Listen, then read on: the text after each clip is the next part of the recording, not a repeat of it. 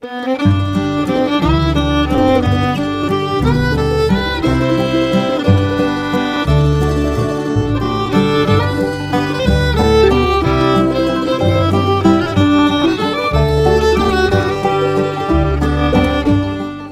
Hump Day, Oregon. I'm Finn J.D. John, FJ at OffbeatOregon.com, and this is the Daily Offbeat Oregon History Podcast.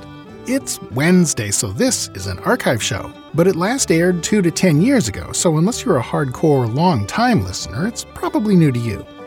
Thanks for downloading, and I hope you enjoy it. This story was first published on November 6th of 2011 under the headline Captain's Quick Decision Saved Hundreds from a Fiery Death. Here we go. You might not think a fire on a riverboat would be that big a deal. After all, it's only a river, right? But fire on a riverboat was a very serious matter. The stories of paddle wheel riverboats on American rivers are peppered with tales of fires, and nearly all of them come with a body count. Oregon's most famous riverboat fire has a body count too. It's one but it would have been quite a bit higher had it not been for the quick thinking of its legendary skipper. Here's how it happened. When it was launched in 1884, the Sternwheeler telephone was the fastest boat on the Columbia, and possibly the fastest in the country. With steam up, this rakish and palatial vessel could do considerably better than 20 miles an hour. Its owner, designer, and skipper was the already legendary Uriah B. Scott, the guy who brought true shallow draft riverboats to the Willamette and later ate the lunch of Henry Villard's would be steamboat monopoly on the Portland Astoria run with his other steamer, the Fleetwood. The telephone was even faster than the Fleetwood, and that speed would turn out to be vitally important on one particular voyage on November 20th, 1887. On that day, the telephone was steaming toward Astoria as usual when Scott got a terse message over the speaking tube from the engine room. Engine room's afire, the engineer reported. It's driving us away from the engines. Scott had a choice to make, and he had to make it in the next few seconds. He could muster the crew and try to put the fire out, or turn and make for shore at top speed. If he tried to fight the fire, he could possibly save the telephone, a very valuable piece of naval architecture indeed. And of course, if all went well, he could then continue to Astoria and deliver his passengers as usual. But to do this, and have any chance of success, he'd have to kill the engine so the wind created by the speed of the telephone wouldn't fan the flames. That meant that if the firefighting efforts didn't go well, they'd be stuck in the middle of the widest part of the Columbia River while the boat burned to the waterline and sank, Yes, there would be lifeboats in the water, but people would die. They always did. Decks collapsed under them. They became overcome with smoke. They panicked. They jumped overboard and drowned. Or maybe they died of hypothermia in the chilly November river water. There were 140 of them. Some of them would die. And if the crew lost that fight with fire, the end would come fast. Riverboats like the telephone were made, of course, from wood. That wood was kept carefully dry to prevent rot, and usually pickled in varnishes and flammable paints, which, even after they dry out, help the wood catch and burn, make the smoke deadlier, too. Captain Scott was an old riverboat man. He knew what happens when one starts to burn. He also knew what had happened to the Eliza battle a couple of years before in Indiana. Efforts to fight that fire failed, and by the time the skipper realized he needed to make for shore, the rudder ropes had burned through and the boat could not be steered.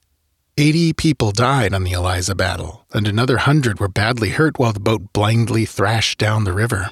If Scott opted to fight the fire, he might save the ship, or he might end up presiding over another Eliza battle scenario, and if he survived, be forever haunted by the sense of having staked his passengers' lives on a gamble to save his ship and lost. The alternative was to make for shore with all possible speed. This would involve sacrificing any possibility of saving the boat. The wind created by the telephone's speed would fan the flames to an inferno, and by the time the boat hit the beach, there would be nothing to do but watch her burn. Then, too, it was not clear that the telephone could reach the shore in time. The telephone could hardly have picked a worse place to catch fire. It was most of the way to Astoria when this happened, and the river was almost five miles wide.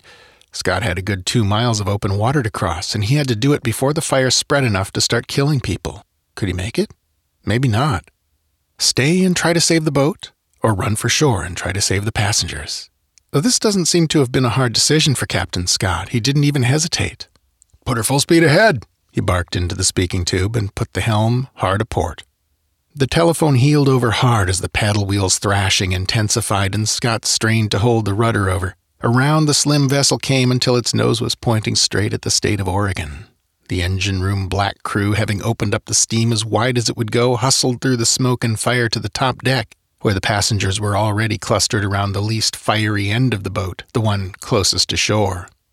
From the pilot house, Scott could look ahead at the patch of deck farthest from the flames, at the very bow of the boat, where the wind was sweeping the flames back and away. Soon, everything behind and around his pilot house was on fire. The rudder ropes had probably gone by now. In moments, the boat would be fully engulfed, and everyone still on the deck at that time would start dying. But he could see his gamble in making full speed for shore was going to pay off. The telephone was going to make it in time. Nobody was checking, of course, but it's a safe bet that the telephone was moving faster than it ever had before or would again. In a few moments, it would be connecting with the riverbank at 20 plus. The passengers packed into the bow braced for impact as best they could. Then the telephone fetched up on the Oregon side of the river, traveling at maximum speed. Luckily, there was a gentle mud flat there, and it buffered the impact. Still, the telephone dealt the state of Oregon a mighty blow, and passengers went flying to the rapidly heating up foredeck. There probably were some injuries, the record doesn't say. Whatever those injuries may have been, they weren't enough to keep a single passenger on that by now dangerously hot deck once the boat hit the shore. Over the gunnels they went, splashing into the water and mud and clambering up on shore to watch the telephone burn. After watching the last of his passengers disembark, Scott turned to leave but found to his consternation that the fire was surrounding the pilot house and had burned away the steps. So he opened the pilot house door and bailed out. Most sources say he executed a swan dive, but this seems unlikely given that the telephone was stuck in mud. More likely it was something on the order of a belly flopper, cannonball. The telephone burned to the waterline as passengers watched and firefighters from Astoria did what they could. When all was done, they found one single body in the wreckage. That was the body of an unfortunate fellow who just picked a really bad time to get drunk, and had either passed out or been too befuddled to find his way upstairs. Everyone else made it. The telephone was rebuilt and continued to work the Astoria run for many years after that. It enjoyed a reputation for blinding speed right up until it was scrapped in 1918, but it was never as fast as the original telephone was. Luckily, it never had to be. Key sources in this story included works by E.W. Wright, Gordon Newell, and Don Marshall. Well, that's our show for today. Thanks again for listening, and I hope you enjoyed it. This podcast is part of Offbeat Oregon History, a public history resource for the state we love, which is in turn a division of Pulplit Productions, a boutique publishing house that specializes in audiobook and regular book editions of stories from the classic pulp fiction era. Robert E. Howard, Algernon Blackwood, Edgar Rice Burroughs, and so on. More info can be found at pulp-lit.com. This podcast is covered under a Creative Commons license type CC by SA International 4.0.